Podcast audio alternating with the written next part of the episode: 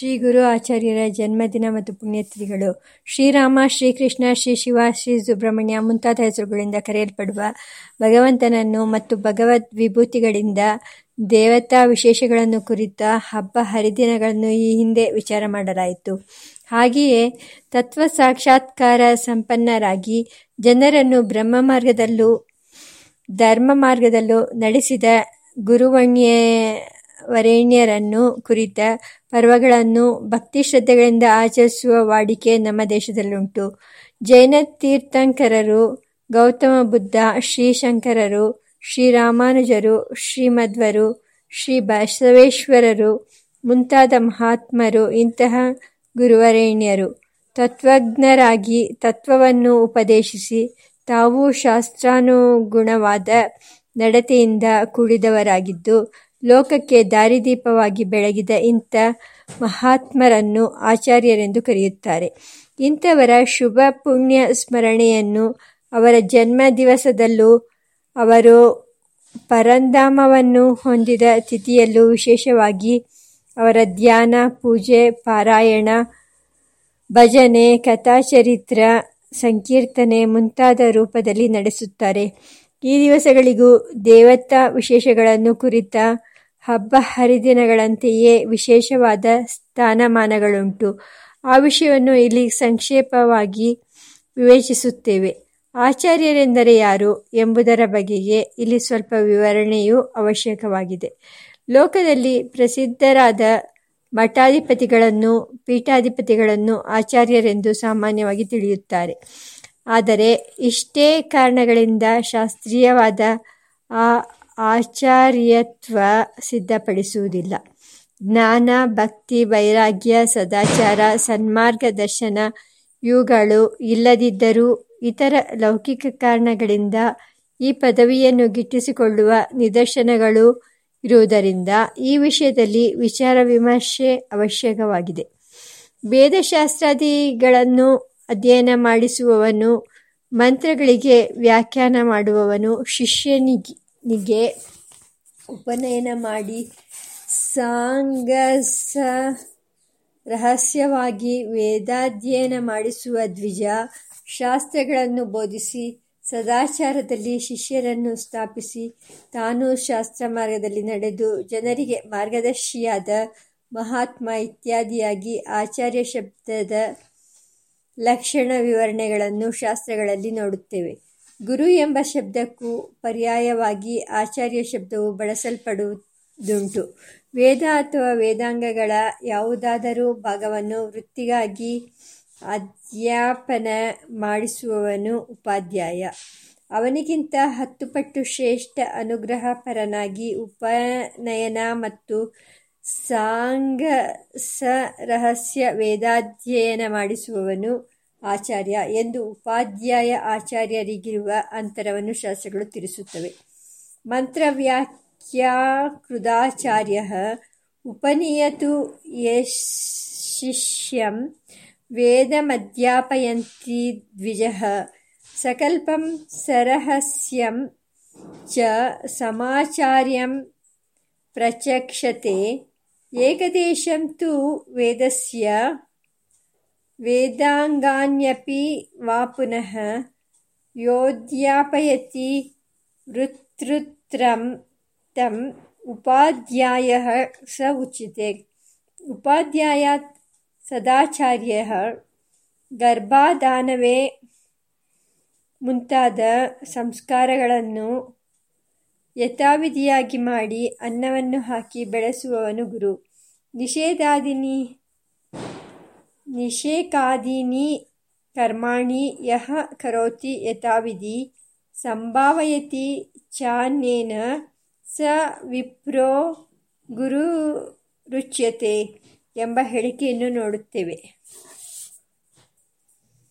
ತಾಯಿ, ತಂದೆ, ಆಚಾರ್ಯ, ಸೋದರ, ಮಾವ ಮತ್ತು ಪತಿಯ ಅಥವಾ ಪತ್ನಿಯ ತಂದೆಯಾದ ಮಾವ ಈ ಐವರು ಗುರುಗಳೆನಿಸುತ್ತಾರೆ. ಗುರುವಃ ಪಂಚ ಸರ್ವೇಶಾಂ ಚತುರ್ಣಾಂ ಶ್ರುತಿಚೋದಿತಾ ಮಾತಾಪಿತಾ ತಥಾಚಾರ್ಯ ಮಾತುಲಃ ಶಶ್ರವಸ್ತುತ ವಸ್ತತ ಇದಲ್ಲದೆ ಗು ಎಂದರೆ ಕತ್ತಲೆ. ಅದನ್ನು ಹೋಗಲಾಡಿಸುವವನು ಗುರು. ಅಜ್ಞಾನದ ಇರುಳನ್ನು ಕಳೆಯುವವನು. ಗುಕಾರಸ್ತ್ವಂದಕಾರ ಸ್ಯಾತ್. ಋಷಬ್ದಸ್ತನ್ನಿವರ್ತಕ ಎಂದು ಗುರು ಶಬ್ದವನ್ನು ವಿವರಿಸಿರುವುದುಂಟು. ಪಾರಿಭಾಷಿಕವಾಗಿ ಆಚಾರ್ಯ ಗುರು ಶಬ್ದಗಳಿಗೆ ಈ ಅರ್ಥಗಳೆಲ್ಲ ಇದ್ದರೂ, ಆತ್ಮಜ್ಞಾನ ಪರಿಪೂರ್ಣನಾಗಿ ಶಿಷ್ಯರಲ್ಲಿ ಆತ್ಮಶಕ್ತಿಯನ್ನು ಸಂಕ್ರಮಣ ಮಾಡಿಸಿ ಅವರಿಗೆ ಜ್ಞಾನಾನಂದವನ್ನು ಕರುಣಿಸುವ ಮಾರ್ಗದರ್ಶಿಯಾದ ಮಹಾತ್ಮನನ್ನೇ ಇಲ್ಲಿ ನಾವು ಆಚಾರ್ಯ ಗುರು ಶಬ್ದಗಳಿಂದ ವ್ಯವಹರಿಸುತ್ತೇವೆ. ಇದು ಮೇಲ್ಕಂಡ ವಿವರಣೆಗಳಿ ವಿವರಣೆಗಳ ಭಾವಕ್ಕೆ ವಿರೋಧವಾಗಿಲ್ಲ. ಅದನ್ನು ಒಂದು ನಿರ್ದಿಷ್ಟವಾದ ಅರ್ಥವಿಶೇಷದಲ್ಲಿ ನಿಯಮಿಸುತ್ತದೆ. ವೇದಮಂತ್ರಗಳನ್ನು ಹೇಳಿಕೊಡದೇ ಇದ್ದರೂ ವೇದ ಪ್ರತಿಪಾದ್ಯವಾದ ಪರಬ್ರಹ್ಮವನ್ನು ಸಾಕ್ಷಾತ್ತಾಗಿ ಅನುಭವಿಸಿ ಶಿಷ್ಯರಿಗೆ ಬ್ರಹ್ಮವಿದ್ಯೆಯನ್ನು ಸಂಕ್ರಮಣ ಮಾಡಿಸಿದವನು ಆಚಾರ್ಯನೇ ಆಗುತ್ತಾನೆ. ಆಚಾರ್ಯನೆಂದರೆ ಉಪನಿಷತ್ತು, ಬ್ರಹ್ಮಸೂತ್ರ ಮತ್ತು ಭಗವದ್ಗೀತೆ ಇವು ಮೂರಕ್ಕೂ ಭಾಷ್ಯ ಮಾಡಿದವನೇ ಆಗಿರಬೇಕು. ಇವುಗಳಲ್ಲಿ ಯಾವುದೊಂದಕ್ಕೆ ಭಾಷ್ಯ ಬರೆದಿ, ಬರೆಯದಿದ್ದರೂ ಅವನು ಆಚಾರ್ಯನಾಗುವುದಿಲ್ಲ ಎಂದು ಕೆಲವರು ಸಾಂಪ್ರದಾಯಿಕರು ಹೇಳುತ್ತಾರೆ. ಇದರಲ್ಲಿ ಮೇಲ್ಕಂಡ ಮೂರು ದಿವ್ಯ ಗ್ರಂಥಗಳಿಗೆ ಜ್ಞಾನಿಯಾದವನು ತಾನೇ ಸರಿಯಾದ ಭಾಷ್ಯವನ್ನು ರಚಿಸಬಲ್ಲ. ಅವನೇ ಆಚಾರ್ಯ ಎಂಬ ಅರ್ಥವನ್ನು ನಾವು ಅಂಗೀಕರಿಸುತ್ತೇವೆ. ಆದರೆ ಆ ಗ್ರಂಥದಲ್ಲಿ ಮೂರಕ್ಕೂ ಪಾಶ್ಯಗ್ರಂಥ ಬರೆಯದವನು ಆಚಾರ್ಯನಲ್ಲ ಎನ್ನುವುದು ಸರಿಯಲ್ಲ. ಏಕೆಂದರೆ ಈ ಸಂಕುಚಿತವಾದ ಲಕ್ಷಣದ ಪ್ರಕಾರ ವೇದವ್ಯಾಸರು ಆಚಾರ್ಯರಾಗುವುದಿಲ್ಲ. ಏಕೆಂದರೆ ಅವರು ಬ್ರಹ್ಮಸೂತ್ರಗಳನ್ನು, ಭಗವದ್ಗೀತೆಯನ್ನು ರಚಿಸಿದರೂ ಅವುಗಳಿಗೆ ಭಾಷ್ಯ ಬರೆಯಲಿಲ್ಲವಲ್ಲ. ಸಾಕ್ಷಾತ್ ಪರಮಾತ್ಮನೂ ಆಚಾರ್ಯನಾಗುವುದಿಲ್ಲ. ಏಕೆಂದರೆ ಅವನು ಮೇಲ್ಕಂಡ ಗ್ರಂಥಗಳಿಗೆ ಭಾಷೆಯನ್ನು ರಚಿಸಿಲ್ಲ. ಶಾಸ್ತ್ರಗಳು ಆಚಾರ್ಯ ಶಬ್ದಕ್ಕೆ ಕೊಟ್ಟಿರುವ ವಿವರಣೆಯಲ್ಲಿ ಮೇಲ್ಕಂಡ ಅಂಶಗಳನ್ನು ನಿರ್ದಿಷ್ಟ ಮಾಡಿಲ್ಲ. ಅವುಗಳ ಪ್ರಕಾರ ಆಚಾರ್ಯನು ಅಪರೋಕ್ಷ, ಪ್ರತ್ಯಕ್ಷ, ಬ್ರಹ್ಮಜ್ಞಾನಿಯಾಗಿರಬೇಕು. ಸದಾಚಾರ ಸಂಪನ್ನನು ಮಾರ್ಗದರ್ಶಿಯೂ ಆಗಿರಬೇಕು ಎಂಬುದಷ್ಟೇ ಸಿದ್ಧವಾಗುತ್ತದೆ. ಆಚಾರ್ಯ ಶಬ್ದವು ವ್ಯಾಕರಣದ ಪ್ರಕಾರ ಆಚಾರ್ಯತೆ ಅನೇನ ಯಾವನಿಂದ ತಾನು ಉಪದೇಶ ಮಾಡುವ ಶಾಸ್ತ್ರ ಮಾರ್ಗವು ಆಚರಿಸಲ್ಪಡುತ್ತದೆಯೋ ಅವನು ಆ ಪ್ಲಸ್ ಚರಗತೌ ನ್ಯತ್ ಎಂಬ ಅರ್ಥವನ್ನು ತಿಳಿಸುತ್ತದೆ. ಉಪದೇಶವು ಎಷ್ಟು ಮುಖ್ಯವೋ ಆಚರಣೆಯೂ ಅಷ್ಟೇ ಮುಖ್ಯ. ಆಚಾರ್ಯನಿಗೆ ಎಂಬ ಅಭಿಪ್ರಾಯವನ್ನು ಅದು ಹೇಳುತ್ತದೆ. ಆಚಾರ್ಯ ವೇದಾಂತ ದೇಶಿಕರು ಆಚಾರ್ಯನ ಸ್ವರೂಪ, ಗುಣ, ಶೀಲ, ಮಹಿಮೆಗಳನ್ನು ಹೀಗೆ ವರ್ಣಿಸುತ್ತಾರೆ. ಅವನು ಸಿದ್ಧನಾಗಿರಬೇಕು. ಒಳ್ಳೆಯ ಸಂಪ್ರದಾಯದಲ್ಲಿ ಸಿದ್ಧನಾಗಿದ್ದು ಸ್ಥಿರವಾದ ಬುದ್ಧಿಯುಳ್ಳವನಾಗಿರಬೇಕು. ಪಾಪರಹಿತನಾಗಿರಬೇಕು. ಶ್ರೋತ್ರಿಯ ವೇದಾಂತವೇದಿನಾಗಿರಬೇಕು. ಬ್ರಹ್ಮನಿಷ್ಠನಾಗಿರಬೇಕು. ಸತ್ಯದಲ್ಲಿ ನೆಲೆಸಿರಬೇಕು. ಸತ್ಯವಚನನಾಗಿರಬೇಕು. ಸಿದ್ಧಾಂತವು ನಿಯತ ಮಾಡುವಂತೆ ಸಾಧು ವೃತ್ತಿಯಿಂದ ಕೂಡಿರಬೇಕು. ದಂಬ ಅಸೂಯೆ ಮುಂತಾದ ಅನಾತ್ಮ ಗುಣರಹಿತನಾಗಿರಬೇಕು ಜಿತೇಂದ್ರಿಯನಾಗಿರಬೇಕು, ದೀರ್ಘಬಂಧುವಾಗಿರಬೇಕು, ದಯಾಳುವಾಗಿರಬೇಕು, ಶಿಷ್ಯರು ತಪ್ಪು ಮಾಡಿದಾಗ ಅವರನ್ನು ತಿದ್ದಬೇಕು, ತನಗೂ ಮತ್ತು ಇತರರಿಗೂ ಹಿತವನ್ನು ಮಾಡುವುದರಲ್ಲಿ ಆಸಕ್ತನಾಗಿರಬೇಕು. ಸಿದ್ಧಂ ಸತ್ಸಂಪ್ರದಾಯೇ ಸ್ಥಿರದಿಯ ಮನಗಂ ಶ್ರೋತ್ರಿಯಂ ಬ್ರಹ್ಮನಿಷ್ಠಂ ತತ್ಸಸ್ತಂ ತಸ್ ಸಮಯ ನಿಯತೆಯ ಸಾಧುವೃತ್ಯ ಸಮೇತಂ ಡಂಬಾಭೂಸೂಯಾವಿಮುಕ್ತಂ ಜಿತವಿಷಯಗಣಂ ದೀರ್ಘಬಂಧು ದಯಾಳುಂ ಸ್ಕಾಲಿತ್ಯೇ ಶಾಸಿತಾರಂ ಸ್ವಪರಹಿತಪರಂ ದೇಶಿಕಂ ಭೂಷ್ಣುರಿಪ್ಸೇತ್. ಗಿಂತ ಆ ಸರ್ವಶ್ರೇಷ್ಠನು ಭಗವಂತನಿಗೆ ಸಮನೆಂದು ಭಾವಿಸಿ ಪ್ರತ್ಯುಪಕಾರ ಬುದ್ಧಿ ಇಲ್ಲದೆ ಅವನ ಸೇವೆಯನ್ನು ಮಾಡಬೇಕು ಎಂದು ಅವರು ಘೋಷಿಸುತ್ತಾರೆ. ಆಚಾರ್ಯ ಸದ್ದಿರಪ್ಯ ಪ್ರತ್ಯುಪಕರಣದೀಯ ದೇವವತ್ ಸ್ಯಾದುಪಾಸ್ಯ. ಅವನು ದೇವರಿಗೆ ಸಮ ಹೇಗೆ ಆದಾನು ಎಂದರೆ ದೇವರೇ, ಆಚಾರ್ಯನ ಮೂಲಕ ಉಪದೇಶ ನೀಡುವುದರಿಂದ ಅವನು ದೇವರಿಗಿಂತ ಬೆರೆಯಲ್ಲ. ಅಂತೆಯೇ ಅವನು ಜ್ಞಾನದ ಕತ್ತಲೆಯನ್ನು ತಡೆಯುತ್ತಾನೆ, ಪಾಪವನ್ನು ಪರಿಹರಿಸುತ್ತಾನೆ ಆತ್ಮ ಸಾಮ್ಯವನ್ನು ಉಂಟು ಮಾಡುತ್ತಾನೆ ಅಜ್ಞಾನದ ಜನ್ಮವನ್ನು ಕಳೆದು ಜ್ಞಾನ ಜನ್ಮವನ್ನು ಅನುಗ್ರಹಿಸುತ್ತಾನೆ, ದಿವ್ಯ ದೃಷ್ಟಿ ಸಂಪನ್ನನಾಗಿರುತ್ತಾನೆ, ಯಾವ ವಿಘ್ನವೂ ಇಲ್ಲದೆ ದಯೆಯನ್ನು ಹರಿಯಿಸುತ್ತಾನೆ ನಿಯಮಿತವಾದ ರಸವನ್ನು ಹೊಂದಿರುತ್ತಾನೆ ನಿತ್ಯವಾಗಿ ಶೇಷಿಯಾದ ಪರಮಾತ್ಮನೊಡನೆ ಯೋಗವನ್ನು ಹೊಂದಿರುತ್ತಾನೆ. ಅಜ್ಞಾನದ್ವಾಂತರೋ ರಾಧಾದ ಸಾಮ್ಯ ವಹಾತ್ವಾತ್ ಜನ್ಮ ಪ್ರಧ್ವಂಸಿ ಜನ್ಮ ಪ್ರದಗರಿ ಮತಯ ದಿವ್ಯದೃಷ್ಟಿ ಪ್ರಭಾವಾತ್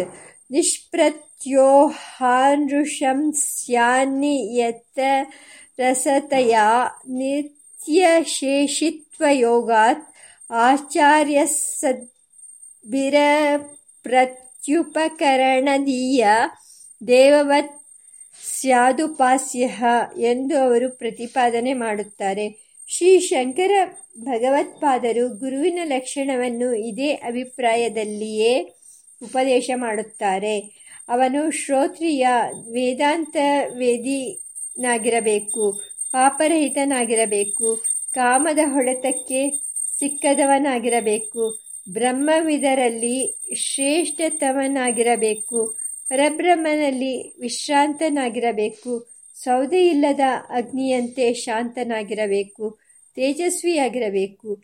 ಅವಿದ್ಯೆಯ ಹೃದಯದ ಗಂಟನ್ನು ಯಾವನು ಬಿಚ್ಚಿ ಹಾಕುತ್ತಾನೆಯೋ ಅವನೇ ಗುರುವೆಂದು ಗುರುಶಬ್ದದ ಅರ್ಥವನ್ನು ಬಲ್ಲವರು ಹೇಳುತ್ತಾರೆ. ಶ್ರೋತ್ರಿಯೋ ಋಜಿನೋ ಕಾಮಹತೋ ಯೋ ಬ್ರಹ್ಮವಿತ್ತಮಃ. ಬ್ರಹ್ಮಣ್ಯೋ ಪರತಶ್ಯಾಂತಃ. ನಿರಿಂದನ ಇವಾನಲಃ ಅವಿದ್ಯಾಹೃದಯ ಗ್ರಂಥಿ ಬಂಧಮೋಕ್ಷೋ ಭವೇದ್ಯತಃ.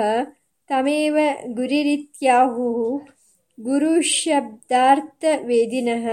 ಆಚಾರ್ಯಾದಿಹ ದೇವತಾಂ ಸಮುದಿಕಾಮನ್ಯಾಂ ನ ಮನ್ಯಾಮಹೆ ಆಚಾರ್ಯನಿಗಿಂತ ಹೆಚ್ಚಿನ ಬೇರೆ ಯಾವ ದೇವರನ್ನು ನಾವು ತಿಳಿದಿಲ್ಲ. ಅವನು ಬ್ರಹ್ಮ, ವಿಷ್ಣು, ಶಿವಸ್ವರೂಪಿ. ಕಣ್ಣಿಗೆ ಕಾಣುವ ಪರಬ್ರಹ್ಮನೇ ಅವನು. ಗುರು ಸಾಕ್ಷಾತ್ ಪರಬ್ರಹ್ಮ. ಭಗವಂತನು ಕೋಪಗೊಂಡರೂ ಗುರುವು ಅವನನ್ನು ಪ್ರಸನ್ನಗೊಳಿಸಿ ಶಿಷ್ಯನನ್ನು ಕಾಪಾಡುತ್ತಾನೆ. ಆದರೆ ಗುರುವು ಕ್ರುದ್ಧನಾದರೆ ಅಂಥ ಶಿಷ್ಯನನ್ನು ಯಾರೂ ಕಾಪಾಡಲಾರರು. ಹರೌ ಶಿವೇ ರುಷ್ಟೇ ಗುರುಸ್ತ್ರಾತ, ಗುರೌ ರುಷ್ಟೇ ನ ಕಶ್ಚನ. ಗುರು ನರರೂಪನಾದ ಹರಿ, ಸಗುಣ ಸಾಕಾರನಾದ ಪರಬ್ರಹ್ಮ ಮೂರ್ತಿ ಎಷ್ಟೇ ಶಾಸ್ತ್ರಜ್ಞಾನ, ಕಲಾಜ್ಞಾನ, ಖ್ಯಾತಿ, ಲಾಭ, ಪೂಜೆಗಳಿದ್ದರೂ ಗುರುದೇವನ ಪಾದಾರವಿಂದದಲ್ಲಿ ಮನಸ್ಸು ಲಗ್ನವಾಗದಿದ್ದರೆ ಅವೆಲ್ಲ ವ್ಯರ್ಥ. ಮನುಷ್ಯೇನಲಗ್ನಂ ಗುರೋರಂಗ್ರಿಪದ್ಮೆ ತತಃ ಕಿಂ ತತಃ ಕಿಂ ತತಃ ಕಿಂ ತತಃ ಕಿಂ. ಗುರುವಿನ ಗುಲಾಮನಾಗುವ ತನಕ ದೊರೆಯದಣ್ಣ ಮುಕುತಿ.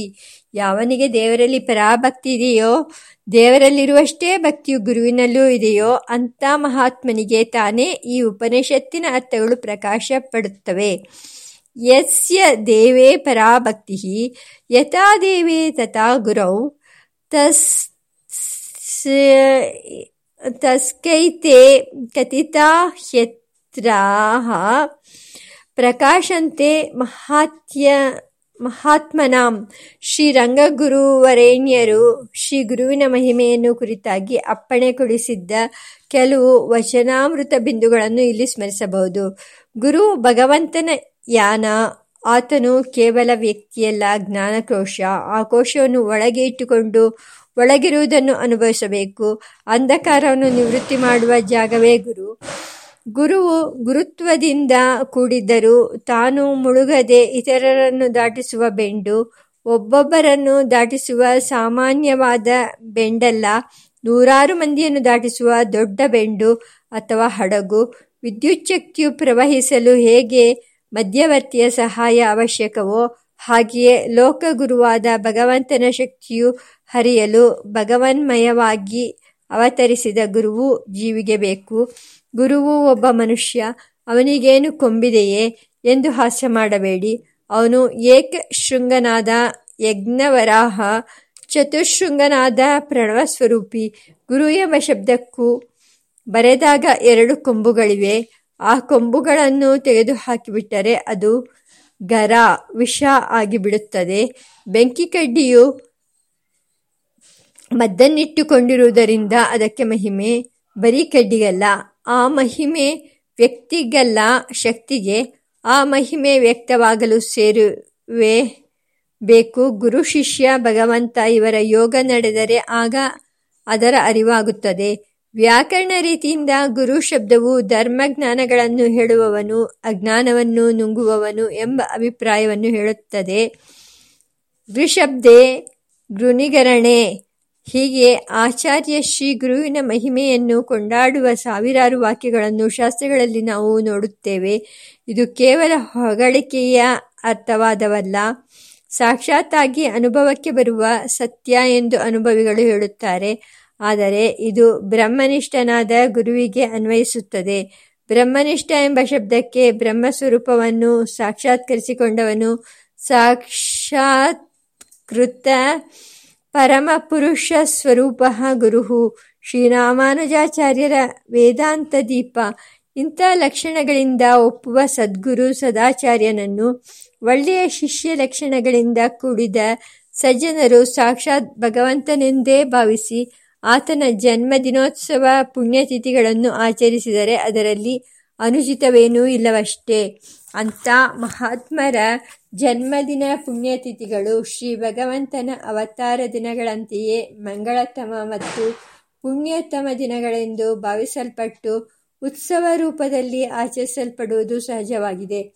ಆ ಉತ್ಸವಗಳಲ್ಲಿ ಪ್ರಸಿದ್ಧವಾಗಿರುವ ಕೆಲವನ್ನು ಈಗ ವಿಚಾರ ಮಾಡುತ್ತೇವೆ. ವರ್ಧಂತಿ ಜಯಂತಿ. ಶ್ರೀಮದಾಚಾರ್ಯರ ಜನ್ಮ ಮಂಗಳದ ದಿನವನ್ನು ವರ್ಧಂತಿ ಅಥವಾ ಜಯಂತಿ ಎಂಬ ಎರಡು ಶಬ್ದಗಳಿಂದ ಕರೆಯುತ್ತಾರೆ. ಆ ಆಚಾರ್ಯರು ಭೌತಿಕವಾಗಿ ಭೂಮಿಯನ್ನು ಅಲಂಕರಿಸಿರುವ ಕಾಲದಲ್ಲಿ ಅವರ ಜನ್ಮದಿನವನ್ನು ವರ್ಧಂತಿ ಎಂಬುದಾಗಿಯೂ ಅವರು ಪರಮ ಪದಸ್ಥರಾಗಿ ಬಿಟ್ಟ ನಂತರ ಆ ಜನ್ಮದಿನವನ್ನು ಜಯಂತಿ ಎಂಬುದಾಗಿಯೂ ಕರೆಯುವ ರೂಢಿ ಕರ್ನಾಟಕ ದೇಶದಲ್ಲಿದೆ. ಆದರೆ ವರ್ಧಂತಿ ಎನ್ನುವ ಪದವು ಶಾಸ್ತ್ರಗಳಲ್ಲಿ ಕಂಡುಬರುವುದಿಲ್ಲ. ವ್ಯಾಕರಣ ರೀತಿಯಿಂದ ಸುಲಭವಾಗಿ ಅದರ ನಿಷ್ಪತ್ತಿಯೂ ಆಗುವುದಿಲ್ಲ. ಜಯಂತಿ ಎಂಬ ಪದದ ಅನುಕರಣೆಯಿಂದ ಅದು ರೂಢಿಗೆ ಬಂದಿರಬೇಕು. ಆಚಾರ್ಯರ ಆಯುಷ್ಯವು ಇನ್ನೂ ಮಂಗಳವಾಗಿ ವೃದ್ಧಿ ಹೊಂದುತ್ತಿರಬೇಕು.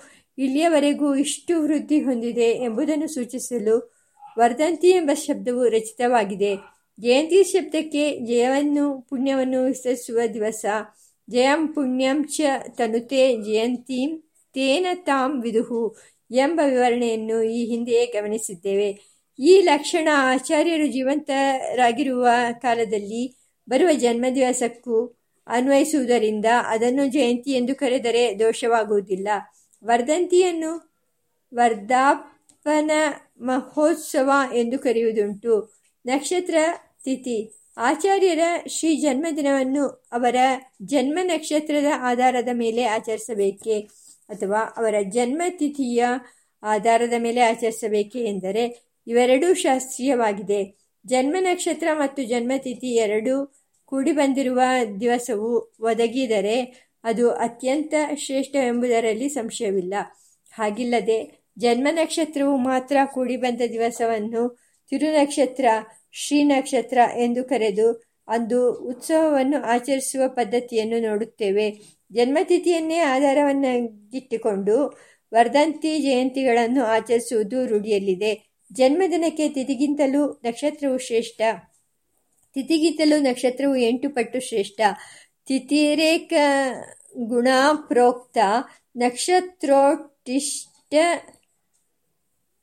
ಗುಣ ಸ್ಮೃತ ಎಂಬ ಶಾಸ್ತ್ರವಚನ ನೋಡುತ್ತೇವೆ. ಜನ್ಮ ಶಾಂತಿಯನ್ನು ಮಾಡುವಾಗ ಜನ್ಮ ನಕ್ಷತ್ರಕ್ಕೆ ಶಾಂತಿಯನ್ನು ಮಾಡುತ್ತಾರೆಯೇ ಹೊರತು ಜನ್ಮ ತಿಥಿಗೆ ಶಾಂತಿಯನ್ನು ಮಾಡುವುದಿಲ್ಲ. ಆದುದರಿಂದ ಜನ್ಮದಿನಕ್ಕೆ ನಕ್ಷತ್ರವೇ ಹೆಚ್ಚು ಪ್ರಶಸ್ತ ಎಂಬ ವಾದವು ಸರಿಯಾಗಿದೆ. ಆದರೆ ದಿವ್ಯಾವತಾರಗಳ ಬಗೆಗೆ ರಾಮನವಮಿ ಕೃಷ್ಣನ ಕೃಷ್ಣಾಷ್ಟಮಿ ಎಂಬ ತಿಥಿ ಪ್ರಧಾನತೆಯನ್ನು ಹೇಳುವ ಶಬ್ದಗಳು ಶಾಸ್ತ್ರಗಳಲ್ಲಿರುವುದರಿಂದ ತಿಥಿಯು ಪ್ರಭಾವಪೂರ್ಣವೇ ಆಗಿದೆ. ಜ್ಞಾನಿಗಳ ಅನುಭವವು ಇವೆರಡರ ಪ್ರಧಾನತೆಯನ್ನು ಸಾರುತ್ತವೆ. ತಮಿಳುನಾಡಿನಲ್ಲಿ ಜನ್ಮ ನಕ್ಷತ್ರಕ್ಕೂ ಉಳಿದ ಕಡೆಗಳಲ್ಲಿ ಜನ್ಮ ತಿಥಿಗೂ ಹೆಚ್ಚು ಪ್ರಾಧಾನ್ಯ ಕೊಡುವ ರೂಢಿಯಿದೆ ಆಚಾರ್ಯರು ಪರಮ ಪದಿಸಿದ ದಿನದ ಆಚರಣೆಗಾದರೂ ತಿಥಿಯನ್ನು ಮಾತ್ರವೇ ಪ್ರಧಾನವಾಗಿ ತೆಗೆದುಕೊಳ್ಳುವ ಶಾಸ್ತ್ರೀಯವಾದ ಸಂಪ್ರದಾಯವಿದೆ. ಅದರಲ್ಲಿ ರೂಢಿ ಭೇದಗಳಿಲ್ಲ. ಶ್ರಾದ್ದವು ತಿಥಿ ಪ್ರಧಾನವೇ ಆಗಿರುವುದರಿಂದ ಅದನ್ನು ಸಾಮಾನ್ಯವಾಗಿ ಜನರು ತಿಥಿ ಎಂದೇ ಕರೆಯುವ ರೂಢಿಯಿದೆ ಆಚಾರ್ಯರು ಪರಮಪತಿಸಿದ ತಿಥಿಯನ್ನು ಪುಣ್ಯತಿಥಿ ಎಂದು ಕರೆಯುತ್ತಾರೆ. ಕೆಲವು ಪ್ರಮುಖ ಆಚಾರ್ಯರ ಜನ್ಮದಿನಗಳು. ಆಚಾರ್ಯರ ಪರಂಪರೆಯಲ್ಲಿ ಸರ್ವ ಪ್ರಥಮರಾಗಿರುವವನು ಕಾಲಾತೀತನಾಗಿರುವ ಪರಮಾತ್ಮನೇ. ಆದುದರಿಂದ ಪಾತಾಂ ಪಾತಂಜಲ ಯೋಗಶಾಸ್ತ್ರವು ಹಿಂದಿನ ಗುರುಗಳಿಗೂ ಮೊದಲನೆಯ ಗುರು ಆತ. ಏಕೆಂದರೆ ಈತನಿಗೆ ಕಾಲೋಪಾದಿಯೇ ಇಲ್ಲ. ಪೂರ್ವೇಶಾಮಪಿ ಸ ಗುರು ಕಾಲೇನಾನ ವಚ್ಚೇದಾತ್ ಎಂದು ಆತನನ್ನು ಲಕ್ಷಿಸುತ್ತದೆ. ಗುರು ಪರಂಪರೆಯಿಂದ ಹೊಂದಲ್ಪಡುವ ಆದ್ಯ ಗುರು, ಆದ್ಯಂ ಗುರು ಪರಂಪರ ಯಾದಿ ಗಮ್ಯಂ ಶ್ರೀ ಭಗವಂತನೇ ಎನ್ನುತ್ತಾರೆ. ಆಚಾರ್ಯ ವೆಂಕಟನಾಥರು ಶ್ರೀಮನ್ನಾರಾಯಣಾವತಾರನೂ ಅಂತೆಯೇ ಗೀತಾಚಾರ್ಯನೂ ಆಗಿರುವ ಶ್ರೀಕೃಷ್ಣ ಪರಮಾತ್ಮನ ಶ್ರೀಕೃಷ್ಣ ಜಯಂತಿಯನ್ನು ಹಿಂದೆಯೇ ವಿಮರ್ಶಿಸಿಯಾಗಿದೆ. ಗೀತಾಚಾರ್ಯ ಶ್ರೀಕೃಷ್ಣನ ಅನಂತರ ಆಚಾರ್ಯ ಶ್ರೇಷ್ಠರು, ಸರ್ವ ಪೂಜ್ಯರಾಗಿರುವ ವೇದವ್ಯಾಸರು, ಮುನಿಗಳಲ್ಲಿ ವ್ಯಾಸಮುನಿಯು ನಾನೇ.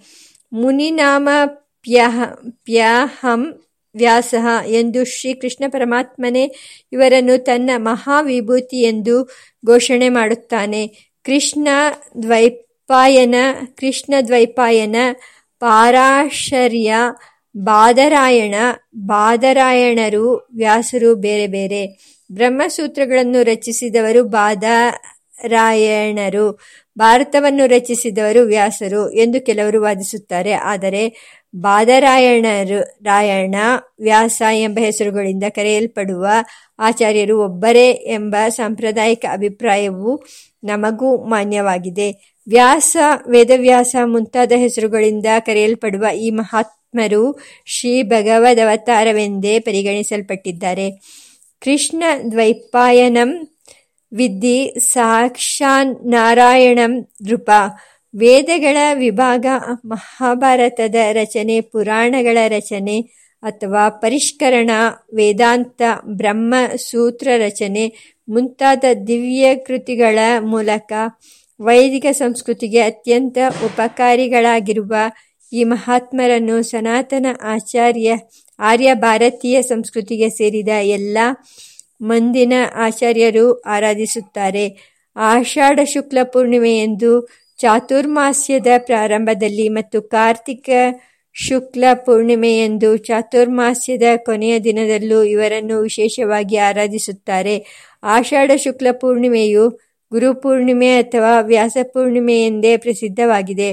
ಅಂದು ಪೈಲ, ವೈಶಂಪಾಯನ, ಜೈಮಿ, ಜೈಮಿನಿ ಮತ್ತು ಸುಮಂತು ಎಂಬ ನಾಲ್ವರು ಶಿಷ್ಯರೊಡನೆಯೂ ಮತ್ತು ವ್ಯಾಸರ ಜ್ಞಾನಪುತ್ರನೂ ಔರಸಪುತ್ರನೂ ಆದ ಶುಕಬ್ರಹ್ಮರ್ಷಿಯೊಡನೆಯೂ ಸಮೇತರಾದ ವೇದವ್ಯಾಸ ಮುನಿರಾಯರನ್ನು ಮತ್ತು ಅವರ ವೇದಾಂತ ಸೂತ್ರಗಳಿಗೆ ಭಾಷ್ಯವನ್ನು ರಚಿಸಿದ ಆಚಾರ್ಯರನ್ನು ಯತಿಗಳು ವಿಶೇಷವಾಗಿ ಪೂಜಿಸುತ್ತಾರೆ. ಶ್ರೀ ಮಹಾವೀರ ಮತ್ತು ಶ್ರೀ ಬುದ್ಧ ಇವರು ಆಚಾ ಆರ್ಯ ಸಂಸ್ಕೃತಿಗೆ ಪರೋಪ ಪರಮೋಪಕಾರ ಮಾಡಿರುವ ಶ್ರೇಷ್ಠರಾದ ಆಚಾರ್ಯರೇ ಆಗಿದ್ದಾರೆ. ಶ್ರೀ ಮಹಾವೀರ ವರ್ಧಮಾನ ಸ್ವಾಮಿಯು ಜೈನ ಮತದ ಪ್ರವರ್ತಕ.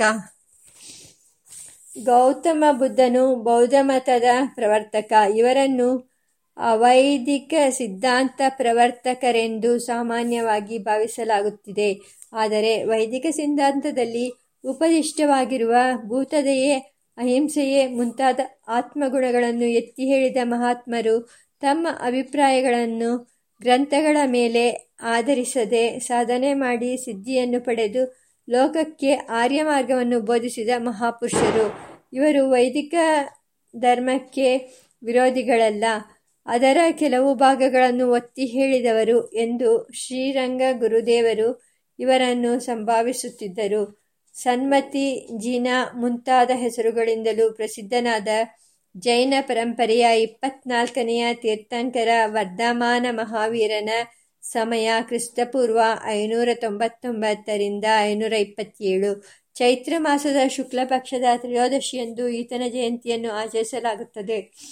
ಶಾಕ್ಯ ಮುನಿ ಸಿದ್ಧಾರ್ಥ ಮುಂತಾದ ನಾಮಧೇಯಗಳಿಂದ ಪ್ರಸಿದ್ಧನಾದ ಗೌತಮ ಬುದ್ಧನ ಸಮಯವು ಕ್ರಿಸ್ತಪೂರ್ವ ಐನೂರ ಅರವತ್ತ್ಮೂರರಿಂದ ಆರುನೂರ ನಲವತ್ತ್ಮೂರು ಆತನ ಜನ್ಮದಿನ ಮತ್ತು ನಿರ್ವಾಣ ದಿನ ಎರಡು ವೈಶಾಖ ಶುದ್ಧ ಪೂರ್ಣಮಿಯೇ. ಆತನ ಜಯಂತಿಯನ್ನು ಅದೇ ತಿಂಗಳು ಮತ್ತು ತಿಥಿಗಳಲ್ಲಿ ಆಚರಿಸುತ್ತಾರೆ. ಬಾದರಾಯಣರ ಬ್ರಹ್ಮಸೂತ್ರಕ್ಕೆ ಭಾಷೆಗಳನ್ನು ಬರೆದವರಲ್ಲಿ ಪ್ರಸಿದ್ಧರಾದವರು ಎಂಟು ಮಂದಿ ಆಚಾರ್ಯರು, ಶ್ರೀ ಶಂಕರಾಚಾರ್ಯರು. ಕ್ರಿಸ್ತಶಕ ಏಳ್ನೂರ ಎಂಬತ್ತೆಂಟರಿಂದ ಎಂಟುನೂರಿಪ್ಪತ್ತು ಶ್ರೀ ಭಾಸ್ಕರಾಚಾರ್ಯರು ಹತ್ತನೆಯ ಶತಮಾನದ ಉತ್ತರಾರ್ಧ. ಶ್ರೀ ಯಾದವ ಪ್ರಕಾಶರು ಹತ್ತನೆಯ ಶತಮಾನದ ಉತ್ತರಾರ್ಧ. ಶ್ರೀ ರಾಮಾನುಜಾಚಾರ್ಯರು ಕ್ರಿಸ್ತಶಕ ಸಾವಿರದ ಹದಿನೇಳು ಇಂದ ಸಾವಿರದ ನೂರ ಇಪ್ಪತ್ತಾರು. ಶ್ರೀ ಮಧ್ವಾಚಾರ್ಯರು ಕ್ರಿಸ್ತಶಕ ಸಾವಿರದ ಇನ್ನೂರ ಮೂವತ್ತೆಂಟರಿಂದ ಸಾವಿರದ ಮುನ್ನೂರ ಹದಿನೇಳು. ಶ್ರೀ ನಿಂಬಾರ್ಕಾಚಾರ್ಯರು ಹದಿಮೂರನೇ ಶತಮಾನದ ಉತ್ತರಾರ್ಧ. ಶ್ರೀ ಶ್ರೀಕಂಠಾಚಾರ್ಯರು ಹದಿಮೂರನೇ ಶತಮಾನದ ಉತ್ತರಾರ್ಧ. ಶ್ರೀ ವಲ್ಲಭಾಚಾರ್ಯರು ಕ್ರಿಸ್ತಶಕ ಸಾವಿರದ ನಾನ್ನೂರ ಎಪ್ಪತ್ತೊಂಬತ್ತರಿಂದ ಸಾವಿರದ ಐನೂರ ಮೂವತ್ತೊಂದು. ಎಂಟು ಮಂದಿ ಆಚಾರ್ಯರಲ್ಲೂ ಹೆಚ್ಚು ಪ್ರಸಿದ್ಧರಾಗಿರುವವರು ಶ್ರೀ ಶಂಕಚಾ, ಶಂಕರಾಚಾರ್ಯರು, ಶ್ರೀ ರಾಮಾನುಜಾಚಾರ್ಯರು ಮತ್ತು ಶ್ರೀ ಮಧ್ವಾಚಾರ್ಯರು.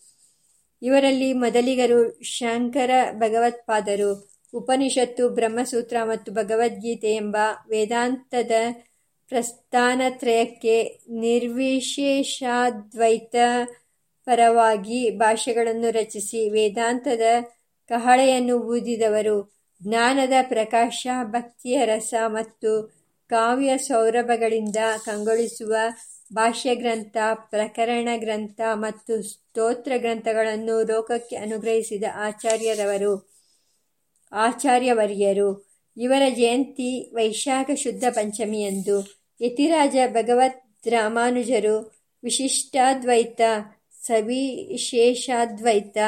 ಪರವಾಗಿ ಬ್ರಹ್ಮಸೂತ್ರ, ಗೀತೆ ಮತ್ತು ಉಪನಿಷತ್ ಸಾರಗಳಿಗೆ ಭಾಷ್ಯಗಳನ್ನು ಬರೆದವರು.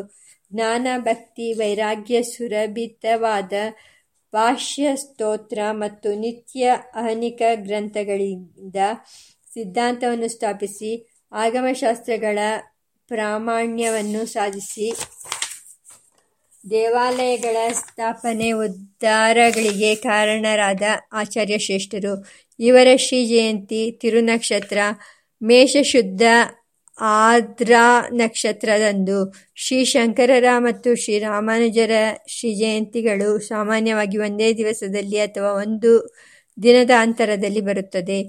ದ್ವೈತ ಮತಕ್ಕೆ ಅನುಗುಣವಾಗಿ ಪ್ರಸ್ಥಾನತ್ರಯಕ್ಕೆ ಭಾಷೆಗಳನ್ನು ರಚಿಸಿ ಭಕ್ತಿಯ ಸ್ರೋತಸ್ಸನ್ನು ಭಾರತದಲ್ಲಿ ಹರಿಸಿದ ಮಹಾತ್ಮರು ಶ್ರೀ ಮಧ್ವಾಚಾರ್ಯರು ಶ್ರೀ ಆನಂದ ತೀರ್ಥ ಪೂರ್ಣಪ್ರಜ್ಞ ಮುಂತಾದ ಹೆಸರುಗಳಿಂದಲೂ ಇವರು ವಿಖ್ಯಾತರಾಗಿದ್ದಾರೆ. ಕರ್ನಾಟಕದ ಹರಿದಾಸ ಪರಂಪರೆಗೆ ಸೇರಿದ ಶ್ರೀ ಪುರಂದರದಾಸರೇ ಮುಂತಾದವರಿಗೆ ಸ್ಫೂರ್ತಿಯನ್ನು ನೀಡಿದ ಆಚಾರ್ಯ ಪರಂಪರೆ ಈ ಮಹಾತ್ಮರದು.